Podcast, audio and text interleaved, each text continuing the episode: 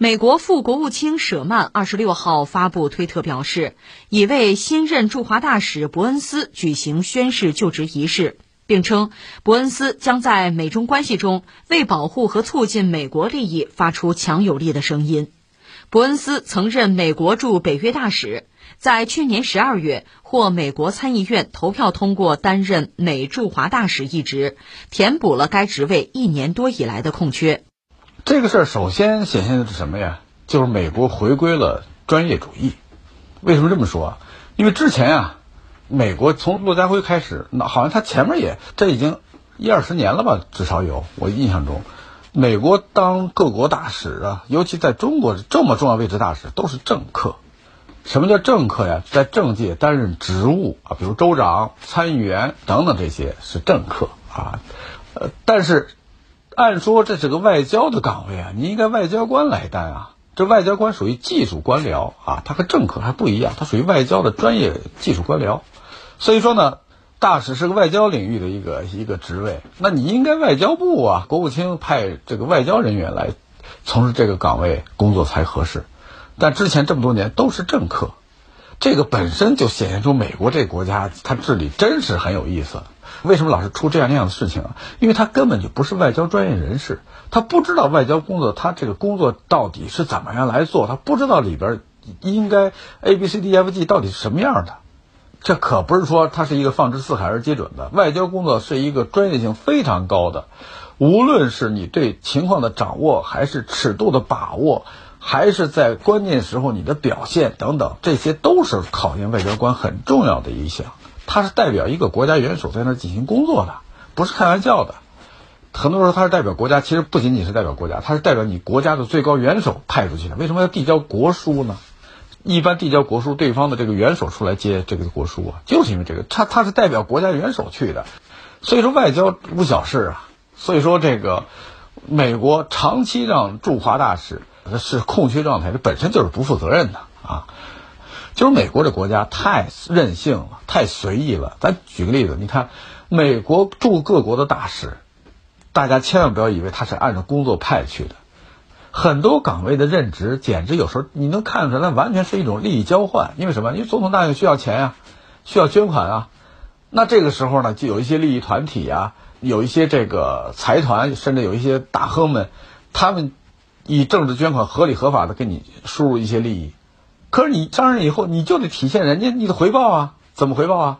欧美这样的一种选举政治，这是完全被利益集团所绑架的。我给你钱了，你不说我的话呀？吃人嘴短，拿人手短啊，这不很正常吗？包括大使的任命上，其实很多时候是什么呀？是一种回报啊！你看我，我现在当上总统了啊，我给你干了什么事儿？干什么事儿？你你看有什么好职位没有？好职位说的是什么呀？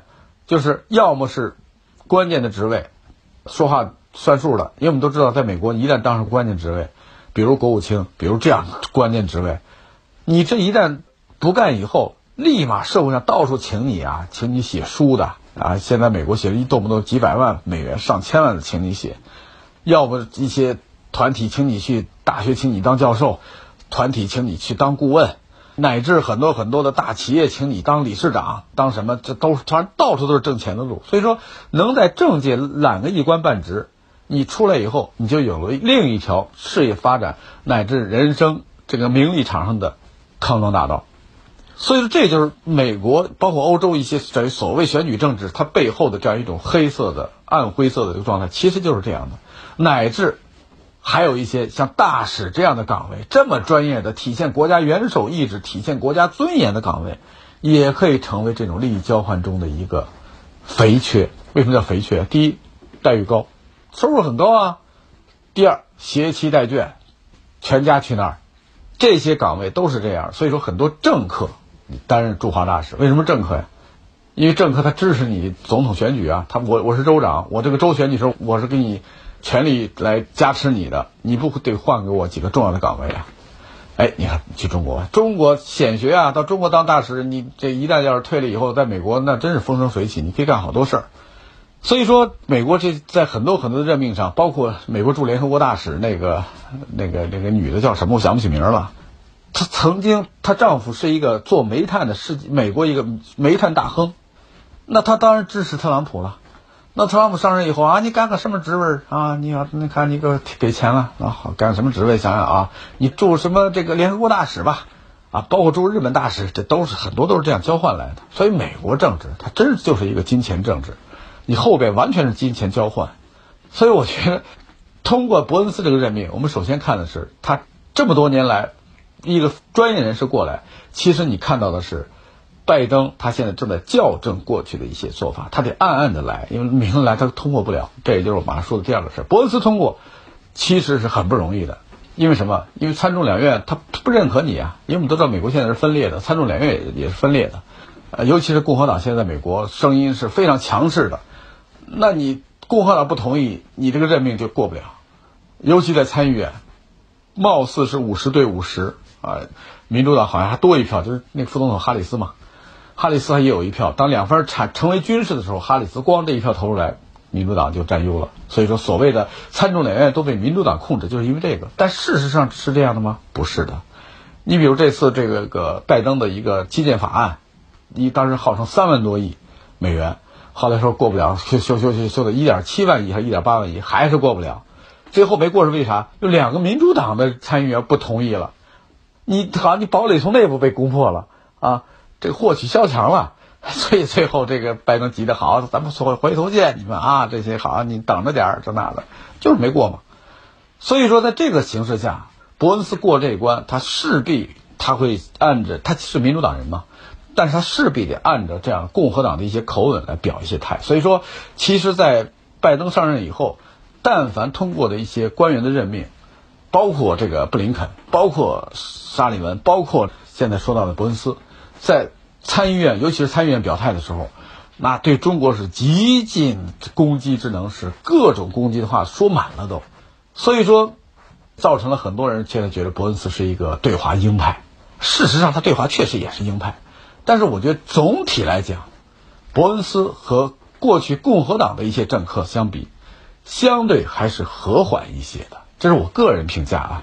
因为我们不要看他这一段时间说了什么，因为他得过审。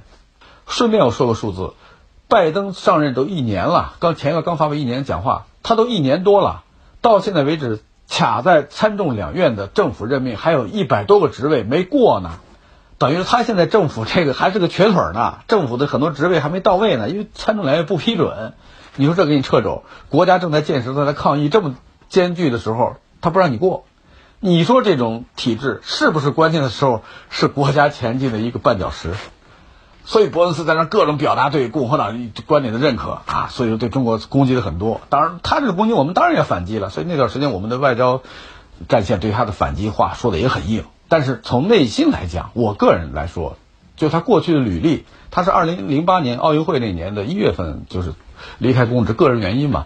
而就他之前他的一些这个工作来看，应该说在民主党里相对来说他还是比较和缓的，因为他是个俄罗斯专家。因为他会英语、法语、希腊语、阿拉伯语都会，但实际上他是研究俄罗斯的专家，他长期是研究俄罗斯的，所以说他更多的那时候焦点他是对准俄罗斯的，而在这个民主党，民主党从来是把矛头是对准俄罗斯的，这也就为什么拜登上来就冲着普京，你看见了好几面，但他说了中国是对手，俄罗斯是敌人，这就是拜登对中俄两个国家的这个定位，所以民主党政府上来以后，你看对俄罗斯其实是。起码不像特朗普，大家回忆一下特朗普时期，特朗普对普京表态几乎是谄媚状态啊。他为什么会这样呢？其实特朗普他是想什么呀？单说他的战略，他是想其实把俄罗斯稳住，起码他想隔离开中俄之间这种一传统友谊，然后呢，起码你别跟中国连到一块儿啊。如果能美国俄国连在一起，让中国孤立，那就是特朗普的胜利。他是想这样，就是共和党。天天是一种冷战思维，他本身就冷战嘛，所以他上任就是冷战。民主党相对来说他还有点建设想法，所以说这两个党其实是不一样的。这个伯恩斯就是在那个民主党的时候，因为他是对俄罗斯研究非常深，所以他更多的是在俄罗斯方面。而这些年，自从这个零八年十啊，这算十四年了是吧？之前啊离开政界以后，开始在大学当教授啊等等一些事情，就离政越来越远了。那这次被启用。我觉得可能是拜登总统对他寄予厚望。为什么呀？因为他是一个专业人士，起码他是外交专业人士，在中国这么重要的岗位必须有专业人士，他意识到这一点了。呃，第二呢，他能在共和党这么把持情况下能够过关，起码说明他在当前美国政治斗争这种血与火面前，他的成色是可以经得住考验的。最重要的是，他是拜登的人，拜登他重用外交人士，这是公认的。那个布林肯不就是外交人士吗？他就是长期做外交的。所以说，伯恩斯他是拜登的人。尤其在拜登在中国政策上，其实是拜登的核心。布林肯前天在欧洲做一个表态，说他中国问题是美国对外交往的核心，美国政策对国际政策的核心，美中政策是美国的核心。那这么核心的政策，他能交给一个非拜登的人吗？他一定交给自己人。所以说，伯恩斯到了中国以后，应该说，拜登和中国这条线算拉通了。所以，伯恩斯来以后，有利于拜登他的意志。更顺畅的传达到外交界人士，尤其是驻华大使这个这个位置上，并且呢，会有利于中美之间这样一种沟通，这个其实是好的现象。同时呢，中美之间现在这个关系确实作为世界上最重要的关系，正在逐渐脱离最危险的时刻啊。所以说，在美国对华这块儿，应该说，就现任美国政府，其实它是起码有一些理性的色彩，包括现在贸易战。现在已经基本上处在降温啊，乃至可能这个议员们都提出来了嘛，要取消嘛，这可能要有变化。包括我们的学生签证问题，当时这个美国连中国学生签证都不发了，你想想，等等这些都在逐渐的消退啊，乃至很多很多这个两国之间一些大的问题，都在出现一些这个包括互派记者这个这个记者签证问题都在有变化。所以说，这种积极的亮色我们要看到，我们要不畏浮云遮望眼。